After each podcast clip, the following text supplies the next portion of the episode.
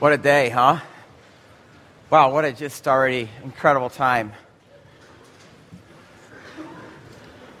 Thank you guys, really, for leading us. Yeah. Amen, right? I know everyone's thinking that. It's nice to see the sunshine, isn't it? Yeah. My name's Rod, I'm one of the pastors here. And one of the things that I'm continually blown away by is um, just meeting people here. And, and I keep meeting new people all the time. And if you're new to Crossroads, really, we're just a bunch of ordinary people who believe in a, a huge, massive, almighty God who's doing this huge, wonderful thing in our world that we get to be a part. Um, and this week I was just meeting with you, Casey. Casey, just get up here. I gave Casey, he gets less than sixty seconds right now. But I love, I absolutely love this. You said two minutes. Yeah, okay, go on, whatever. um, I will keep it short. Uh, my name's Casey O'Neill, and um, so just to give a brief preface to my request, I'm a big political junkie. So I've been watching this entire political debacle unfold in Flint, and it drives me nuts and makes me angry. Um, but the bottom line is, every time I hear about it, I think about Matthew twenty-five, thirty-five, when God says, you know, when you, you know, when I was thirsty, you gave me something to drink. And what more tangible way to act that out than give people who need water, water. Um, so I um, I know probably a lot of people in here already have been working to get people in Flint water, um, and I think that's great. And I know a lot of people in Grand Rapids and West Michigan have all been working on it. And so I'm not doing anything that's uncommon, but um, I was just trying to think of how I can be a part of that. And at my company, we have a couple big trucks that can haul tons of weight. Um, and I just personally at my company, we have the ability to bring about uh, a little over ten tons wherever we want to go. So um, I've been telling everyone, and including Rod when I talked to him, that I'm just collecting water. So some people have been collecting it and have no way to get it there. Other people just want to give a case of water to someone in Flint. And um, I'm going to sit in the garage, right? That's yeah, the garage. In the garage after church this morning. Um, so if you want to come talk to me, I can give you the address to my, my shop, or we can, I can give you my email address. Um, don't underestimate like the simplest act of generosity. It can have a massive impact. So if you already have water that you want to give, or you want to just tell me, I'll go get a case and bring it over, I will be in the garage for a little while after church today. I would love to talk to you, and um, you know, hopefully all together we can bring ten tons or more of water over to Flint. Love it, so, man. Yeah. Was that good? It was awesome, dude.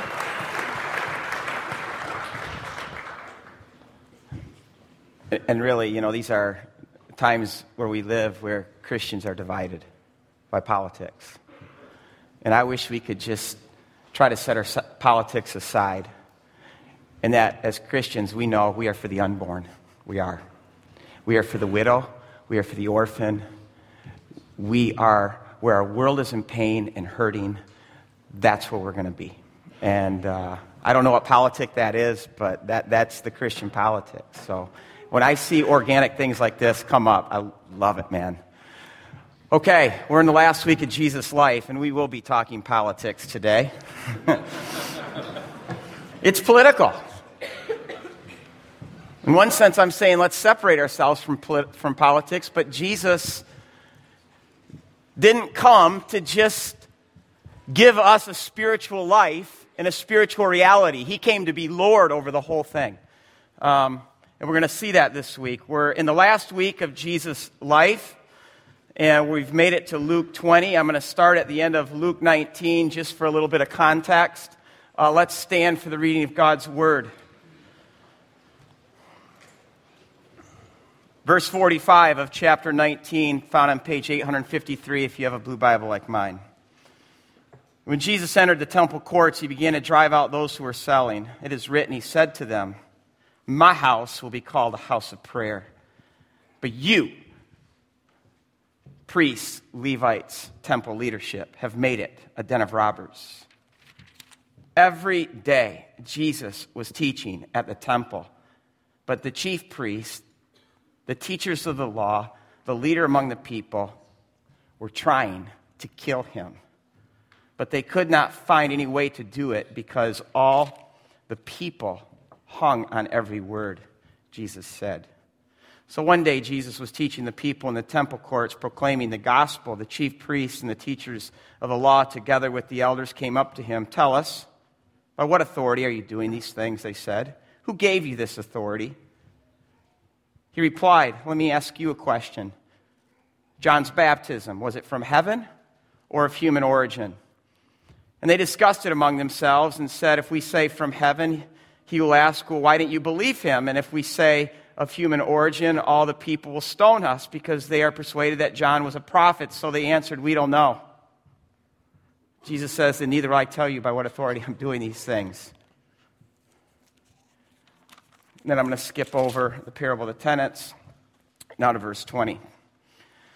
Keeping a close watch on him, they sent spies who pretended to be sincere. They hoped to catch Jesus in something he said so that they might hand him over to the power and the authority of the government. So the spies questioned him, "Rabbi, we know you speak and teach what is right, and that you do not show partiality, but teach the way of God in accordance with the truth."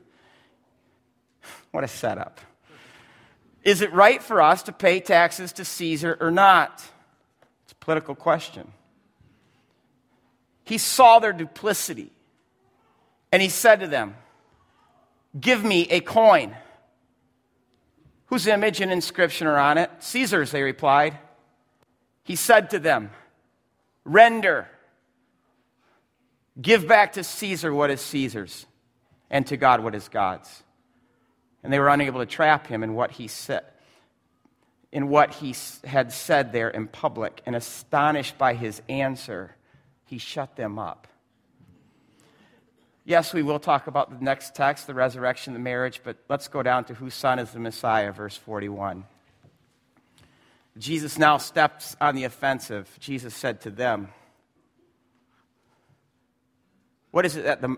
Why is it that the Messiah is the son of David?" And then David himself in Psalm one ten declares, "The Lord said to my Lord, sit at my right hand until I make your enemies a footstool for your feet." David calls him Lord. How then can he be his son? It's quite a riddle. You might spend the next half hour just thinking about that. While all the people were listening, Jesus said to his disciples, "Beware of these people. They like to walk around in their flowing robes, and they love to be greeted with respect in the marketplace and have the most important seats in the synagogue and the places of honor at banquets. Yet they devour widows' houses and for a show make lengthy prayers. These men will be punished most severely." This is God's word. You can be seated. Okay, so just a little bit more context. Um, we've learned that Jesus enters Jerusalem for Passover, and he does this acting like he is the Messiah.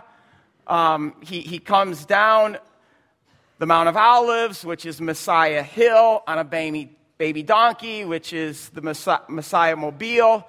Um, really, and that's how they saw it. I mean, that's that's what he's doing. If if if If if you're going to say you're Batman, you're going to put your Batman costume on and get the Batmobile, right? Well, that's what Jesus is doing here. I think this is the most explicit statement there is where Jesus says, "I'm the Messiah." And then he enters the temple, and he he, he goes into the temple uh, with purpose. He he needs to do some business here. And the kind of business that he's going to do is is similar to, if you've ever seen the movie Braveheart, where William Wallace has his uh, motley crew of, of, of soldiers behind him, and before them uh, in the battlefield are, is this impressive array of, of, of Brits, of, of the British Army. And Wallace is riding back and forth on his, on his horse, and then he, he just looks at, at, at all his guys and he says, "I'm going to go pick me a fight." I like that, because that's what Jesus is doing. can literally see him saying it to his disciples. I'm going into that temple, and I'm going to go pick me a fight. Because it's game on. And Jesus, up until this point, has had some conflicts, but they're, they're really just with the common people. Now he's taking on the big boys. Now he's taking on the establishment. He's taking on the temple and, and its leadership. And if you remember, the temple is the centerpiece of Jewish life and religion. It's the halls of power. Think Vatican. Think D C. Throw a little Wall Street in, into that and you have the temple. The people who run the temple are the priests and Levites. As Jesus says at the end of our text, he says they walk around in their flowing robes. They're very much the popes, the cardinals, the senators, the Supreme Court justices of our day. Not only is this a place of power, it is a place of enormous wealth. First, there's the temple tax, which every Jew, I don't care if you lived in Israel or any place in the world, you had to pay this tax annually. Then there's the temple sacrifice. All those lambs. In fact, Josephus, the historian, says two hundred fifty thousand lambs are purchased and sacrificed on Passover alone. Remember, a lamb had to be without blemish, and who determines that? The priests. And so they made it so that the only lamb that would qualify would be a temple marked up lamb. And they had a whole monopoly on the lamb business. The buying and the selling, you had to come, many Jews came from all over the world with, with different currencies. And, and, and, and so the temple became a central bank where The, the exchange of, of, of money takes place. The, the priests and Levites own this whole racket. In fact, archaeologists have uncovered their homes in, in Jerusalem, and they live in that part, that posh part of, uh, of I just about said Grand Rapids. That's a real Freudian slip, right? These homes that they uncovered were mansions, adorned with everything Roman that you could imagine. Many of them also had winter homes in Jericho. And remember what they're going to say to Pilate at the trial of Jesus. They say, "We have no king but who? Caesar." They're in bed with Caesar. And the reason why they're loyal to Caesar is because they don't want anyone or anything to upset their place in the world. Their status, their comfort, their wealth, their prestige. Remember, you're born into this. I mean, you don't go to school to become a priest. Uh, these are the descendants of Zadok. Zadok was the priest when, when, when David was king. And, and, and that's why our New Testament oftentimes calls them the Zadokites or the, or the Sadducees. Uh, you, you were born into this privilege. So Jesus walks onto their turf. And because uh, we have so much technology today, I found this wonderful reconstruction of what the temple would have looked like in Jesus' day. And so, I don't know if we have it, okay? Right there is Solomon's Colonnade. That's where the rabbis would gather to teach. Now we're going into the outer courts, or called the Gentile courts. And you're just in the courtyard right now. See how Solomon's Colonnade with the portico right there where the Supreme Court would have met and owned those halls. And there's the temple. Okay, stop if you can. This is where Jesus comes. And he says, "My house will be called a house of prayer." Why did he say that? Well, I'll tell you what went on at feast days. This is the Gentile court. This court would have been filled. It would have been a market. Namely, selling the lambs or the all the things that you would sacrifice when you came to temple once a year, the doves or or whatever you could afford, what you were going to sacrifice, the buying, the selling, the exchange of money. It was all taking place in what part? The Gentile court. And Isaiah fifty-six, which is building on when Solomon dedicated the temple and said, this is not just a house of prayer for Israelite, for Jew, but this is a house of prayer for all nations, for the Gentiles. How dare you turn the Gentile court, where Gentiles can come and meet with God, into a marketplace. And he loses it. He goes nuts.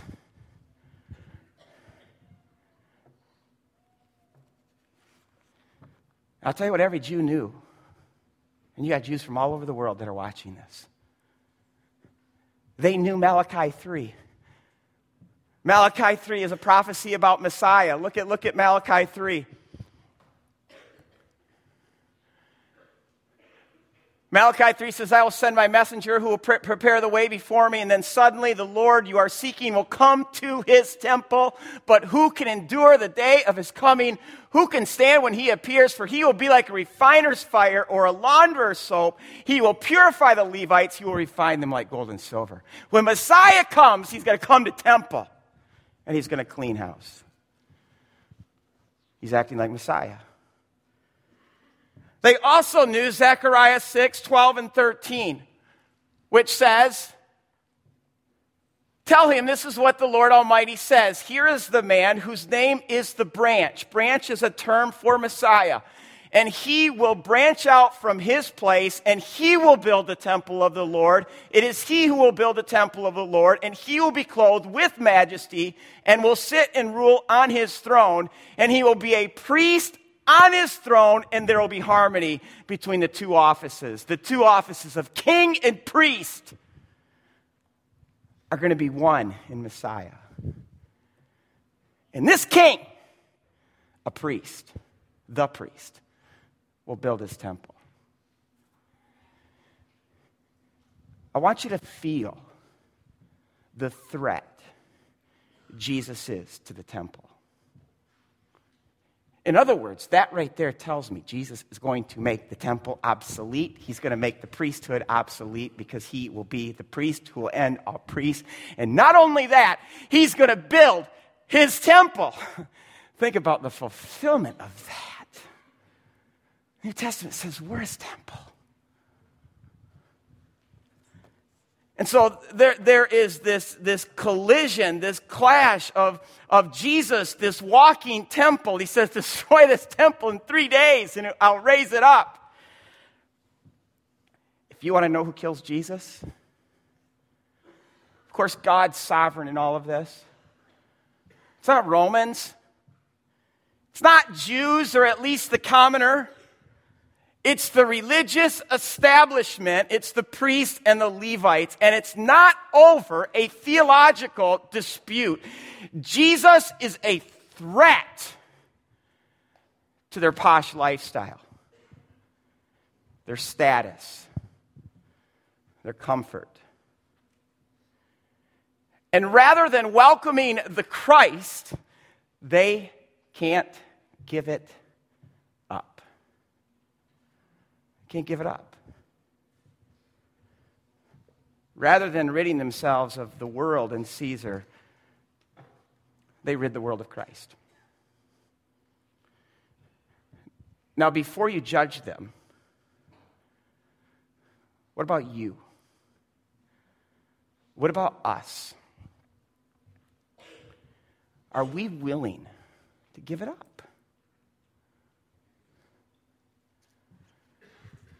Or are we so entrenched?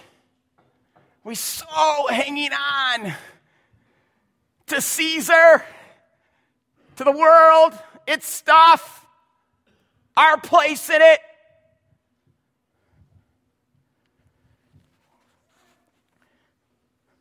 Jesus is going to always mess with us, always. Now, what Luke twenty here shows us, too, is that the people who most want to kill Jesus are also the most religious. Think about that. And in this chapter, they put Jesus on trial. They, they, they come with their delegation to interrogate Jesus, hoping that somehow Jesus is going to say something that's going to incriminate himself. I don't have time to really look at all of this in depth. I'm going to barely skim the, uh, the surface of it, but your, your first interrogation happens in verse two. When they come to Jesus and they say, okay, Jesus, who gives you this authority? By what authority can you just come into our house and act like you own it? I love it. Jesus is rabbinic here, and, and what rabbis love to do is they love to answer a question with their own question. And, and, and their question back to them is actually their answer, but what it forces them is for that answer not to be Jesus' answer, but their answer, if they have the guts to answer it. So really, the answer to Jesus' question, by what authority do you do this, his answer is John.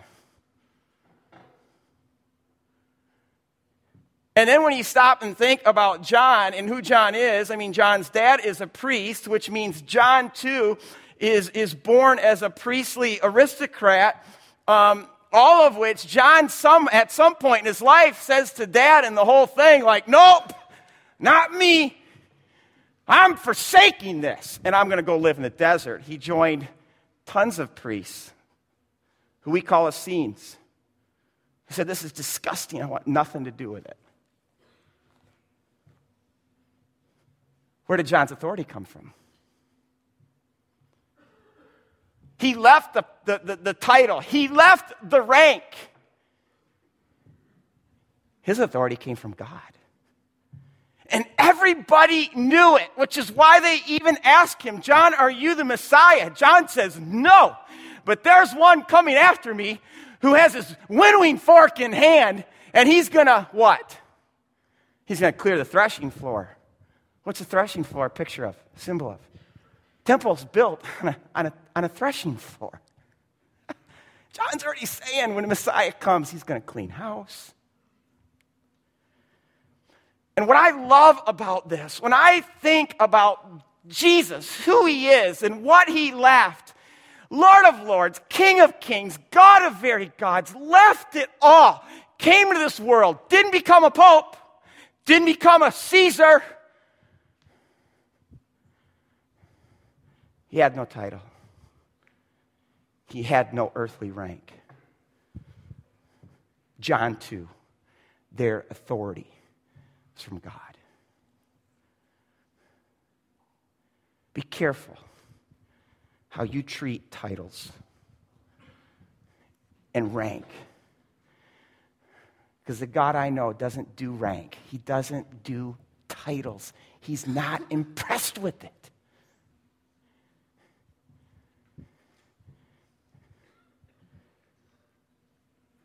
Their next question, verse twenty. You guys feeling this? It's a heavyweight battle going on, isn't it?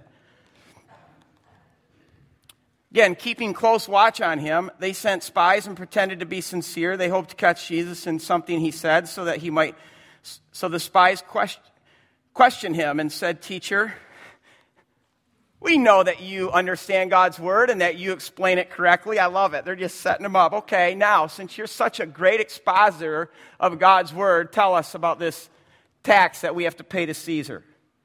Is it right for us to pay taxes? See, now we're right into the politics of Jesus' day. There is a massive culture war that's going on, because Caesar creates all this dissonance for the Jewish people. Because on the one hand, he's promising the gospel of Rome. Pax Romana, Roman peace and prosperity. The nice roads, the state-of-the-art highways, running water, the theaters, the arenas, the spas, the shopping malls, Starbucks, Walgreens, McDonald's. He's promising all of it. They also knew that Rome, through Herod, made Jerusalem into a world-class city. And that also Rome, through Herod, provide, made, made the temple itself into the wonder of that world. But they also knew that all of this came with such a high cost. One, the Romans taxed them heavily. But more importantly, Romans would hang up Jews the way we hang up billboards. How many billboards you pass today? Imagine if many of those billboards were people from this town just hanging on a cross. Because that's what Rome did to say, you buck our system, and this is what we do to you. And see, you think we have division in our country, but this created such division amongst the Jews. Literally, where Jew would kill Jew. Where zealot Jew who hated that would kill Jews who supported what was behind that. And Rome had them uh, had this poll tax that every Jew had to pay once a year. Uh, these coins had to be Roman coins, coins with Caesar's image on it. And, and depending, again, on how you felt about Rome, for instance, the Sadducean priests, they supported this tax because we have no king but Caesar. Zealots not only hated this tax, but refused to pay it. And, of course, some of those guys were made into billboards. Now, what's interesting is that the coin itself was considered by most Jews of Jesus' day to be unclean, an idol. Why?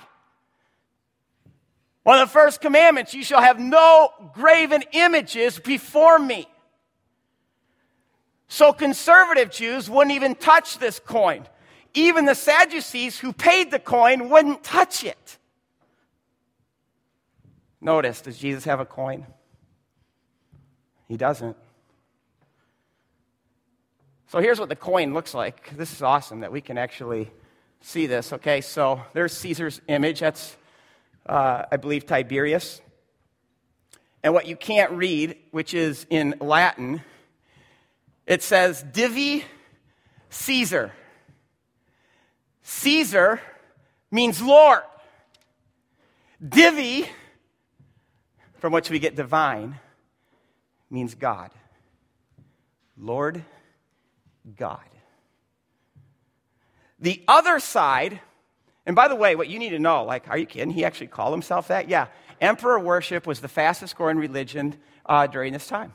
In fact, Herod built three temples, temples, not arenas or spas, temples to worship Caesar in Jerusalem, or in, in Israel, in the land.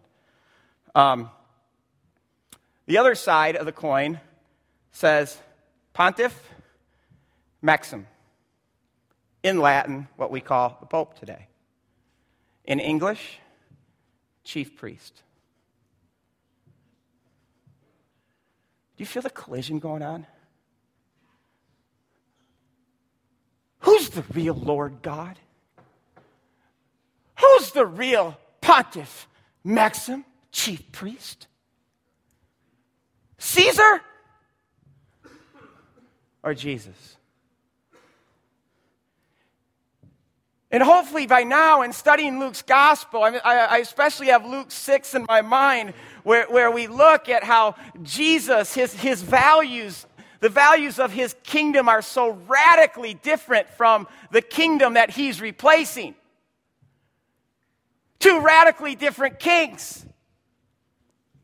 I'll give you my paraphrase of, of Luke six, because Jesus lays these two kingdom values side by side. Jesus says, my kingdom is not about power. My kingdom is about poverty and weakness.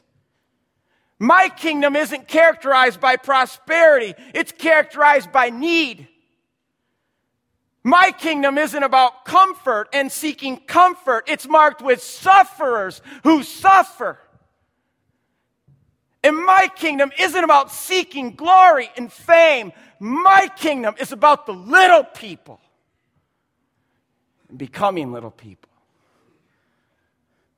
And then you look at Jesus' life and you see how his life just oozed all of these things, from poverty to weakness, suffering to being little, and how these, these qualities and characteristics marked the Jesus movement. They marked his disciples. They better mark us.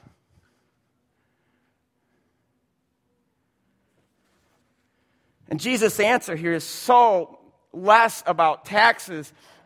It's more about loyalty. It's what kingdom do you belong? He says, render to Caesar. I love the word render, because render means payback, which means even a zealot could love the answer to that question. Yeah, pay back to Caesar what Caesar deserves. Brilliant. But his larger point is, and I love what Ravi Zacharias says.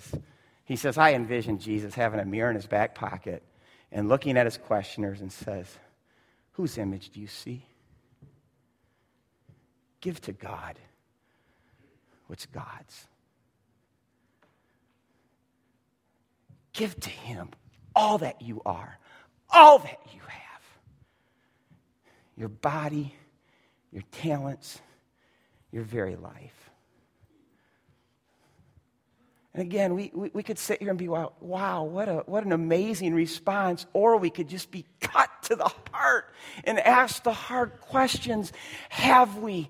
Is our loyalty to Christ? Have we bowed to this king? Do these characteristics and values mark our life? Do they mark this community? Jesus said, seek ye first the kingdom of heaven. Not even seek ye first me, but my kingdom. Because when you're a part of my kingdom, you're a part of me. Final question about the resurrection. I'll try to get really quickly here through this. Um, this is actually something that the Sadducees rejected. Uh, the Sadducees were traditionalists in the sense that they only believed the first five books of the Bible to be part of the canon, to be God's word. And, and if you know anything about the first five books of the Bible, the books of Moses, or what's called Torah, um, this part of the Bible doesn't teach much about another world or an age to come, but more about our place in this world. So unlike the Pharisees who believed in a, re- in, in a resurrection, these guys rejected it. However, they come with a question about it just because they want to come up with this crazy hypothetical situation that shows the ludicrousy of resurrection. If a woman has seven different husbands and they ask Jesus, which of the seven will be married to this woman in the age to come? Which one is it, Jesus?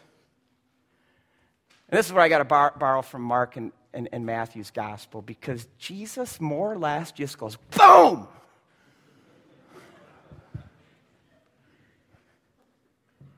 He starts off and says to the most learned, biblical people of his day, you guys neither nor Scripture nor the power of God. Ouch. By the way, you will never know the power of God if you don't know Scripture.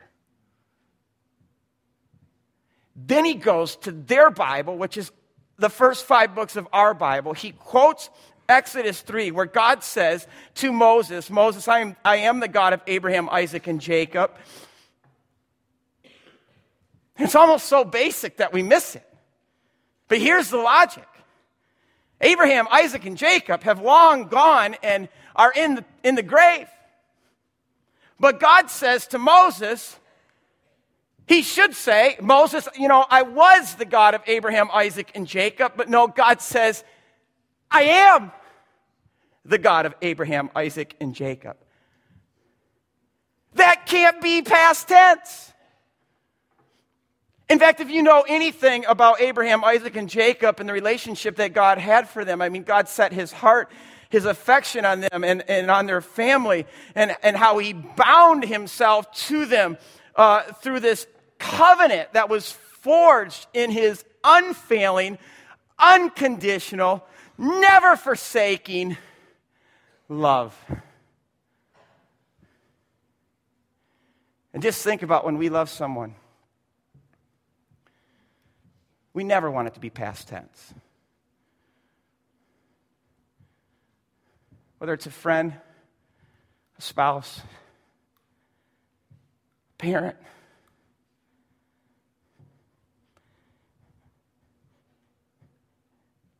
And now uh, apply this to God. I mean, what, what does it mean that, that God loves us? It means that when God places his love on us, it can never be limited to the past tense.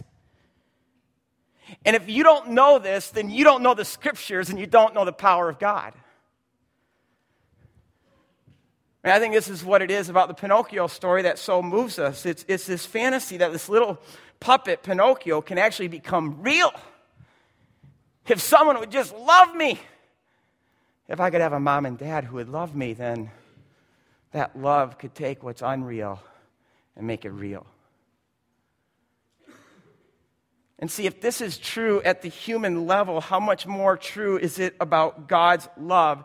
It's, it, it's God's love that actually causes us to be. It's, it's God's love that actually makes us real, like really real. And when God just pours and lavishes his love upon us, a heart of stone can come to life. And God says in Jeremiah thirty-one, I think this is one of the greatest clauses in all Scripture. He says, I have loved you with an everlasting love. And because I'm everlasting, and my love is everlasting, hmm, that makes you everlasting. Because God's love can never be past tense. And this is why Jesus says, he says, God is God, not the God of the living. He's not God of the dead. You know the love of God today. That love that we sang about this morning. Because that love will raise everything dead in this room right now.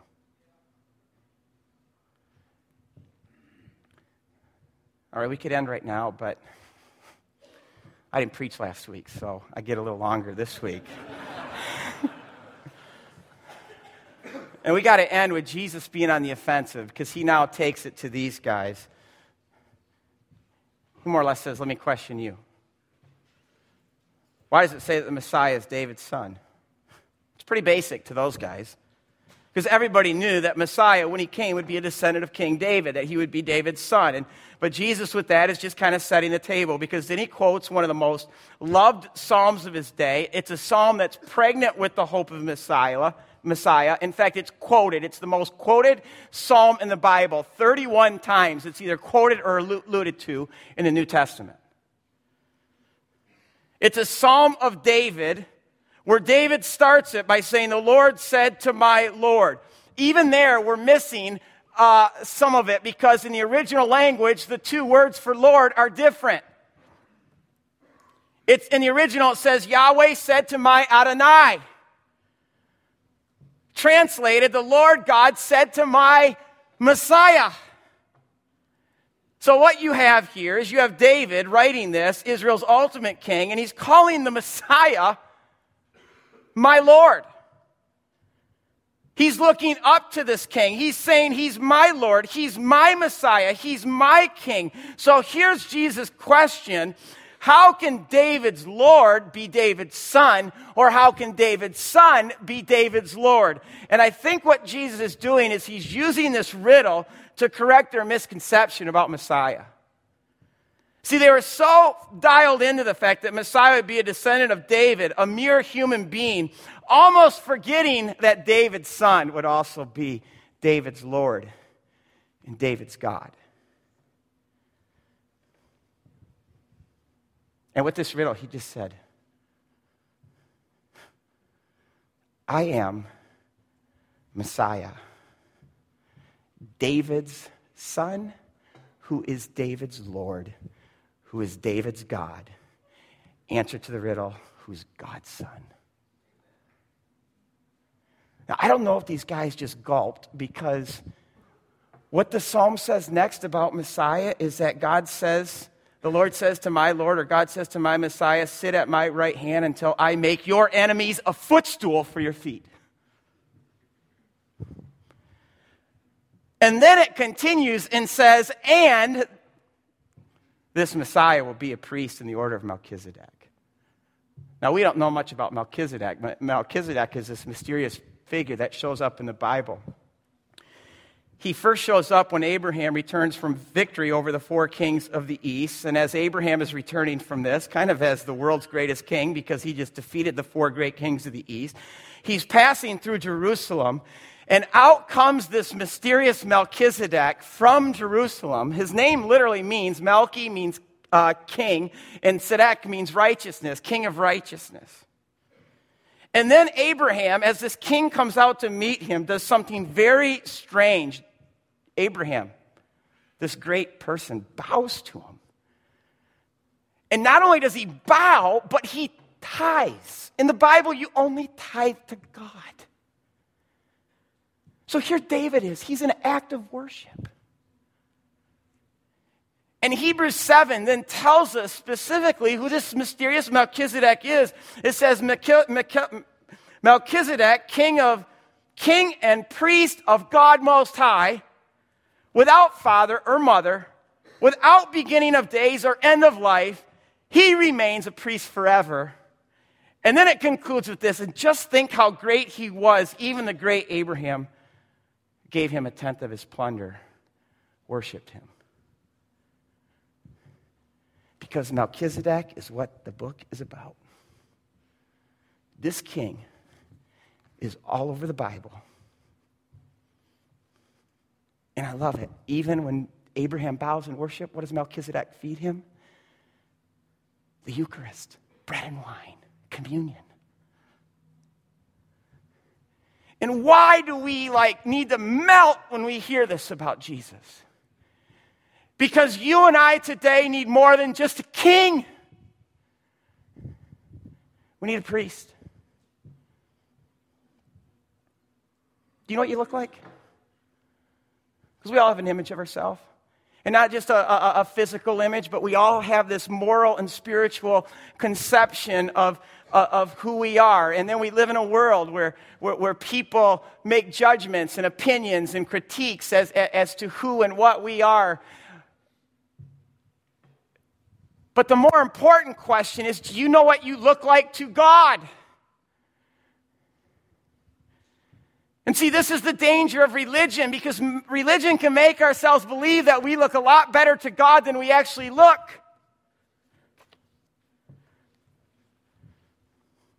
You've ever had to stand in a courtroom before a judge. You know what a great thing it is to have someone represent you, how great it is to have an advocate, someone who's going to defend you, someone who's going to make you look good. And, and the same is when we stand before God. We need an advocate. We need someone who's going to stand with us, defend us, cover us, make us look good. Because we are only as good as our advocate. This is a priest. And King Jesus is also more than king. He's a priest. He's an eternal priest. And he came to this world to be our advocate, to stand with us. Better yet, to stand in our place. So that when you and I trust him and not ourselves, and we trust his righteousness and not our righteousness, and we trust his performance and not our performance, everything that we deserve will be placed on him, and everything that righteous Jesus deserved is placed on us. Where Jesus' righteousness becomes our righteousness and Jesus' performance becomes our performance. So that Colossians three can make one of the grandest statements in the Bible. It says, when we trust Christ, we've been raised with Christ, and our life is now hidden in him. And we're seated with Christ in the heavenly places, at God's right hand, the place of honor.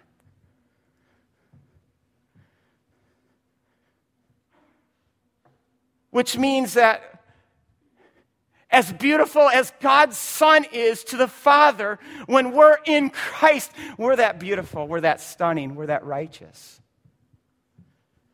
In fact, there's two stories in the Bible that just move me, that just speak about Jesus as priest. The, the one is that woman caught in adultery.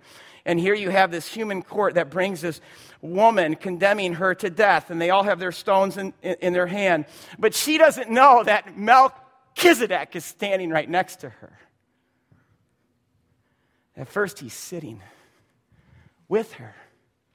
And then it says he stands. And he says, you have no sin, you can cast the first stone. Jesus stands with her.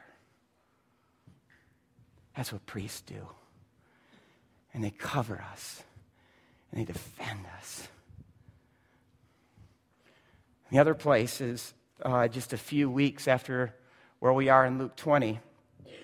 After Jesus' death and ascension, the church is launched, and there's this man, Stephen, who is just going out and proclaiming the gospel of Jesus Christ. He is brought before the Jewish Supreme Court, and there he gives a speech to those seventy uh, chief priests, and with such courage that they, speaking about Jesus, they literally are like, kill him!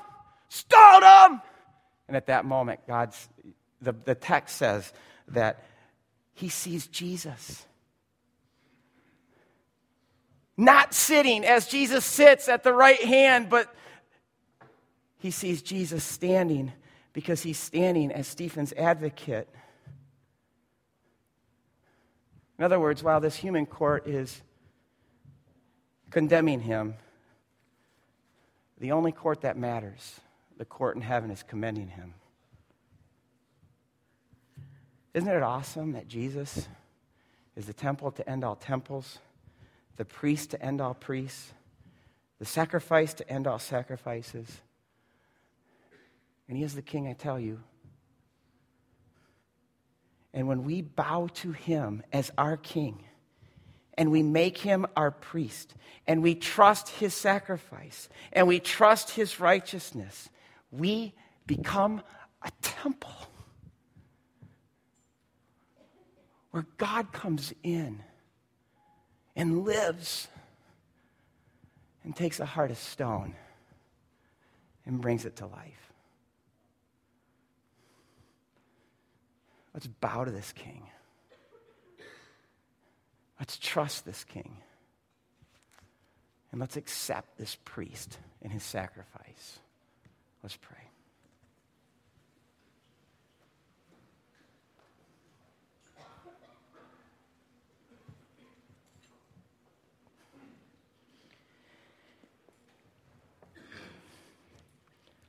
God, as we've already sung this morning, you are so good. You're so good. And for some reason right now, you just put on my heart, if there's anyone in this room right now who thinks they have stained their life too much, that they've ruined their life too much, God, let them know that you, Jesus, are more than king, but you are a priest, and that you can wash all our stains, all of them, from the inside out. In Jesus' name.